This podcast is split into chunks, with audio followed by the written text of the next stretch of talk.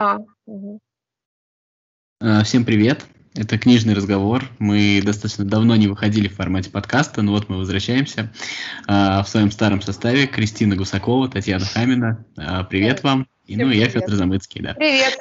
Вот, ну, как-то у нас так не получалось собраться, а теперь вот мы собрались, собрались по такому поводу, наверное, не очень веселому, но по поводу веселого человека. А, в прошлую пятницу а, не стало Михаила Михайловича Жванецкого, ну и вот мы решили собраться и вспомнить. Э, каждый, наверное, скажет там какой-то свои пару слов. Я вам предлагаю сегодня как-то там с какой-то такой высокоинтеллектуальных бесед не вести, не заморачиваться, а просто вот э, поделиться какими-то эмоциями, что-то вспомнить. Ну и, наверное, какие-то в случае с Жванецким какие-то такие грустные вещи, страдать тут, ныть, наверное, будет неуместно. Он, мне кажется, сам бы не оценил в этом смысле. Вот. Ну, кто начнет, кто расскажет свои какие-то, может быть, у кого, у кого есть что вспомнить? У меня есть, но давайте кто-нибудь из вас начнет. А, ну, наверное, я э, как, как стал, самый, так скажем, пожилой участник этого подкаста. А, помню, когда еще люди смотрели телевизор, вот, то есть такие те странные времена, не знаю, сейчас есть такие люди среди нас или нет. А, но вот тогда как раз был телевизор у нас, и еще ну, по цветному телевизору «Фотон», я смотрела передачу «Вокруг смеха».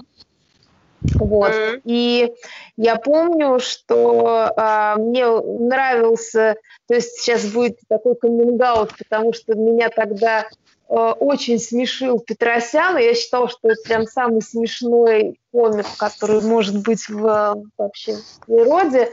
Ну, надо отдать должное, что как бы Петросян 80-х годов и нынешних дней все-таки немного разные люди. Вот. Но что мне нравилось всегда, э, ну, то есть, что я вспоминаю про Жванецкого конкретно, что такое ощущение, что он, так, знаешь, как будто не особенно менялся за это время, то есть у него всегда был какой-то один образ, но при этом он, этот образ не устаревал. И этот, э, как бы, вот, как будто он э, ну, нашел свою вот какую-то форму внешнюю и внутреннюю, и он был верен себе и а, всегда был такой, знаешь, знаете, такой интеллектуальный и при этом ну, в меру язвительный, но при этом какой-то очень теплый. И вот я помню, по детству я, конечно, многие шутки его не понимала, и он такой был все-таки а, больше писатель, чем ну, артист, да, то есть его нельзя сравнить по артистизму, например, с тем же Хазановым Геннадием. Но, тем не менее, я помню, что он запоминался. То есть это была такая глыба, которая вот я прям ну, совсем с детского возраста по телевизору смотрела, и э, с тех пор вот у меня он как-то вот застыл вот в этом образе, и как, как ни странно, ну, как бы пронес его сквозь года и не изменил себе. Кристина, ты? Ну, я вообще помню, э, как его нечто Вообще, когда я узнала о том, что его не стало, мы, конечно, собрались здесь не для того, чтобы, да, грустить, но мне стало как-то невероятно грустно, если честно, потому что, ну, Жванецкий, он для меня такой писатель, он для меня писатель в первую очередь, потому что я его узнала с этой точки зрения, и изначально, хотя он, кстати, сам про себя писал, что он никогда не планировал быть писателем, и, и так и не стал. Он для меня какой-то, знаете, очень отрывочный писатель, в том плане, что я как-то он в моей жизни возникает очень так какими-то урывками, ну, фразами, цитатами. То есть он у меня не что-то цельное, да, представляется мне в сознании, а какой-то, ну, калейдоскоп, э, как будто бы там, ну, как витраж, да, то есть собранный из каких-то кусочков разного размера, там, типа и так далее и тому подобное. Но Жванецкий для меня это нечто теплое. То есть я мало про кого, про каких писателей могу сказать, что они ну, такие теплые, какие-то, может быть, даже домашние, свойские. Вот Жванецкий для меня что-то вот из области, знаете, это как в деревню к бабушке приехал, в дом, где тебя везде ждут. Вот для меня Жванецкий вот это, это, это есть. Хорошее, кстати, сравнение. А, у меня вообще так э, получилось, то, что ну, у меня бабушки мои, дедушки, родственники, в общем, смотрели «Аншлаг», Ну, я думаю, как и многие смотрели «Аншлаг». Угу. И мне было тогда лет 5-6, я тоже вместе с ними смотрел.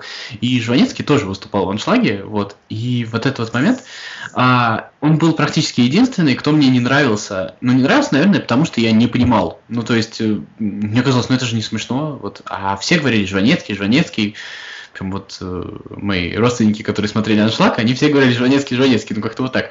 Потом я как-то рос, и вот это вот прибавлялось понимание, а потом ты как-то было такое подростковое э, сопротивление умственное, что ли, ну как-то Жванецкий, Иван Шлаги, вот как это, а он все равно туда приходил, он все равно там был, то есть он как-то вот э, он был настолько органичен в этом вот, то есть он вот этим вот, э, той вот пошлятиной, которая, я не знаю, там всегда была, не всегда была. Я вот, кстати, про Петросяна согласен, но Петросян в 80-х годах я его как-то наблюдал, там совсем другое. Но вот когда вот, вот весь аншлаг стал а, какой-то пошлятиной, а, Жванецкий туда все равно приходил, и это почему-то не влияло на его репутацию, на его восприятие, то есть это все равно было как-то органично.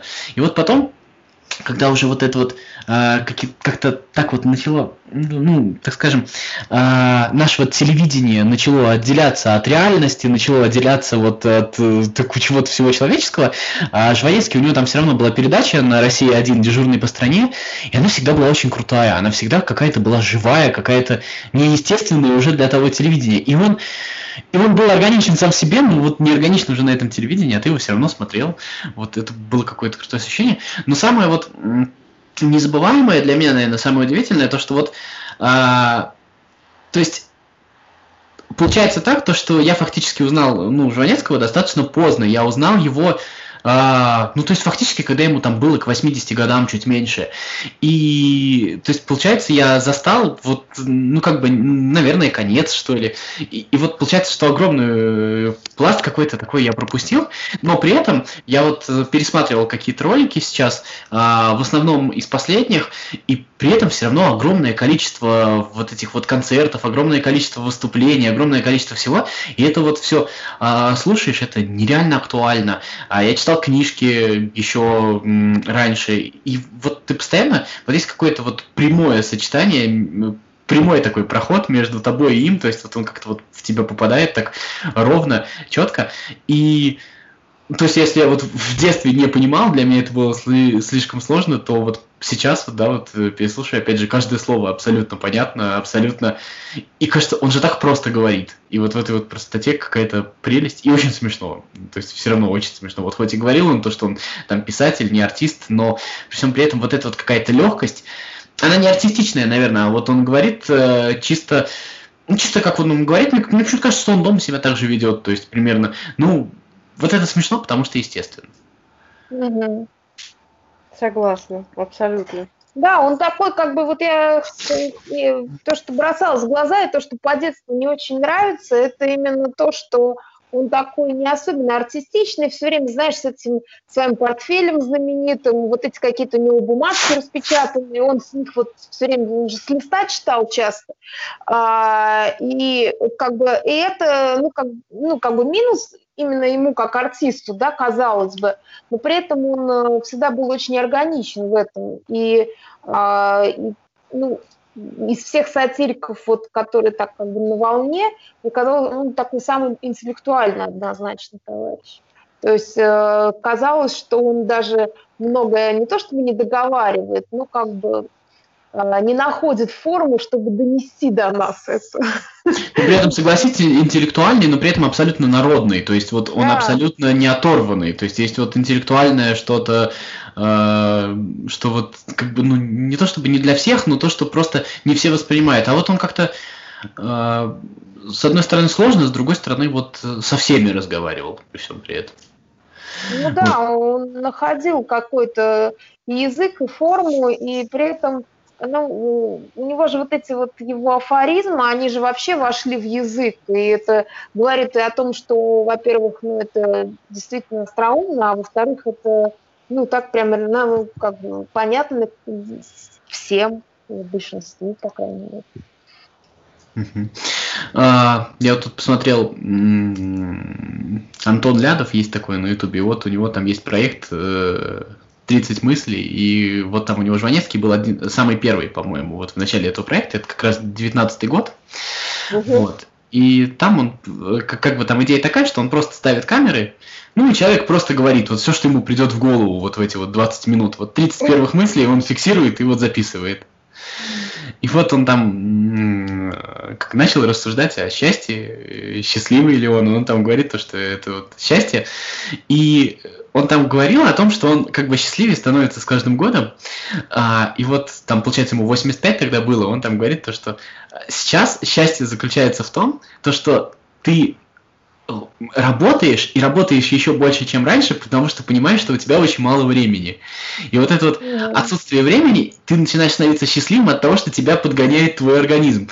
Это такая какая-то неочевидная для меня мысль, то есть ну, для меня как-то вот э, как бы ну, это наоборот демотивировать должно то, что у тебя мало времени, а вот э, вот это вот наоборот, и это опять же так естественно, ты его послушал, и тебе кажется, что ты уже тоже так будешь делать и так будешь думать, вот как-то так это было. Не, ну он очень правильно говорил именно, что, э, ну, то есть, понимаешь, тут ты правильно говоришь, что получается, э, как бы он говорит как-то очень просто и, и правильно, и при этом остроумно. Это такое странное, ну, как бы не очень очевидное сочетание, потому что обычно можно там говорить остроумно, а при этом, если разобрать, ну, как бы на части, то получается, что это просто так для красивого там словца, да, а у него это все сочеталось всегда.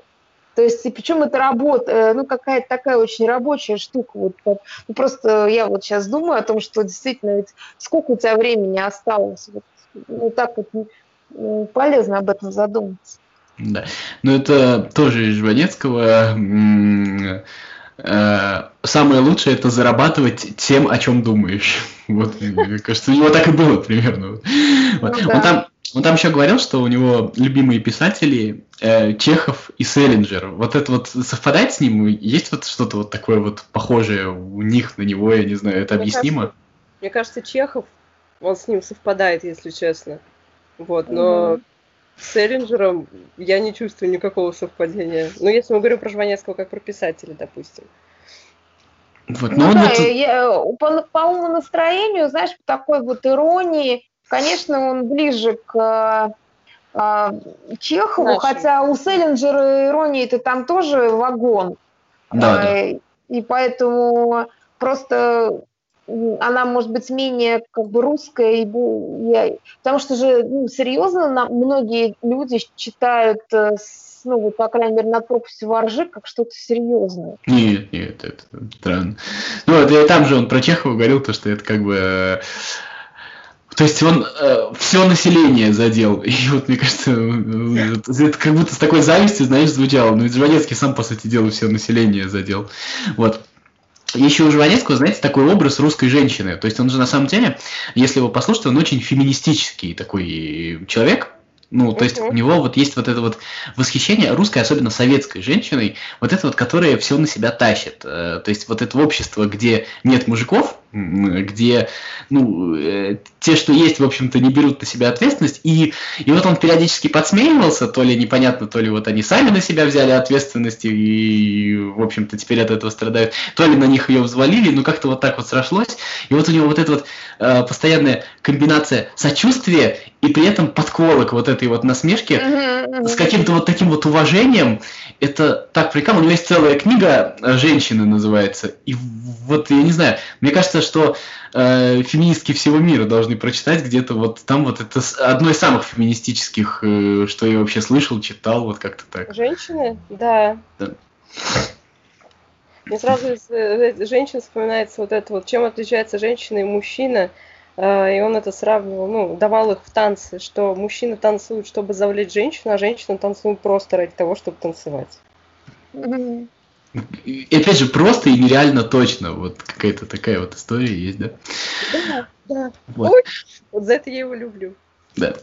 А кроме вот этого феминистического, есть, мне кажется, еще один Жванецкий, такой Жванецкий миротворец, что ли, потому что если вот вы послушаете там Жванецкого после там 14 года, это он, он же там ездил на Украину, давал концерты, возвращался в Россию, здесь рассказывал, и вот у него вот эта вот программа э, по телевизору также, и он там вот все время рассказывал, он все время пытался сделать что-то невозможное, пытался людей помирить, и вот он там в интервью рассказывал, что это, в общем, попытка отчаянная, но он как-то вот не то чтобы верил в себя, но у него это была какая-то высшая это, э, не знаю, мне кажется, он для себя это какой-то целью, что ли, поставил. Ну, вот ему было принципиально это сказать.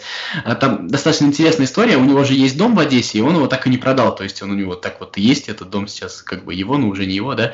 Вот. И а, он говорил то, что у него две родины, он же сам одессит, да, вот, uh-huh. и был там концерт в 2015 году в Киеве, он туда приехал и начал концерт. Он потом говорил, что это просто фраза, которая пришла в голову вот сию минуту.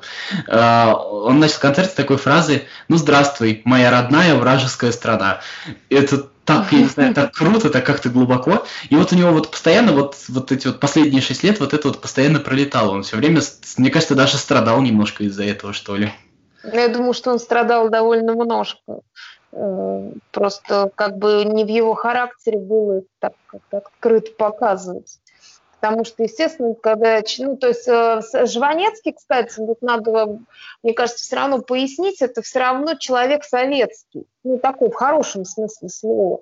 И для него, естественно, Украина и Россия – это какое-то единое пространство, да, то есть он же сам вспоминал, что его же, когда, ну, когда массово эмигрировали из Союза там, в Израиль или в Америку, он, он как бы отказывался всегда и говорил, что ну, здесь же моя э, родина в плане языка, то есть это, собственно, ну, как бы моя как это сказать, ну, работа, да, то есть я работаю языком, я не могу работать в другом месте. Э, и поэтому для него, вот в таком хорошем смысле слова советского человека, этот конфликт, конечно, был ужасный. Я думаю, что он довольно сильно его э, ну, как-то переживал. И мне кажется, его э, вот эти вот попытки помирить людей, просто для него это было, он ну, как умный человек понимал, что он не может там изменить ситуацию, но я думаю, что как человек совести, как человек как бы воспитанный на каких-то ну, таких хороших идеалах, э, для него это была попытка просто быть честным. То есть, э, ну, как бы для него было нечестно э, закрывать глаза на эту ситуацию, делать вид, что, ну, вот он как бы так отстранился не может от нее отстраниться, потому что он реально человек, который родился в Одессе, а как бы состоялся ну, в России, в Москве в том числе а, советский человек, мне кажется, достаточно точно сказано. Знаешь, еще что любопытно?